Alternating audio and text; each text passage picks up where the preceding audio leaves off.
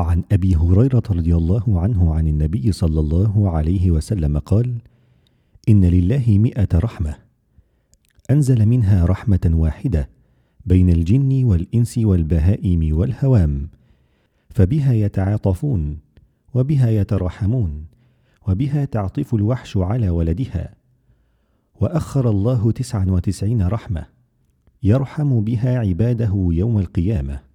متفق عليه.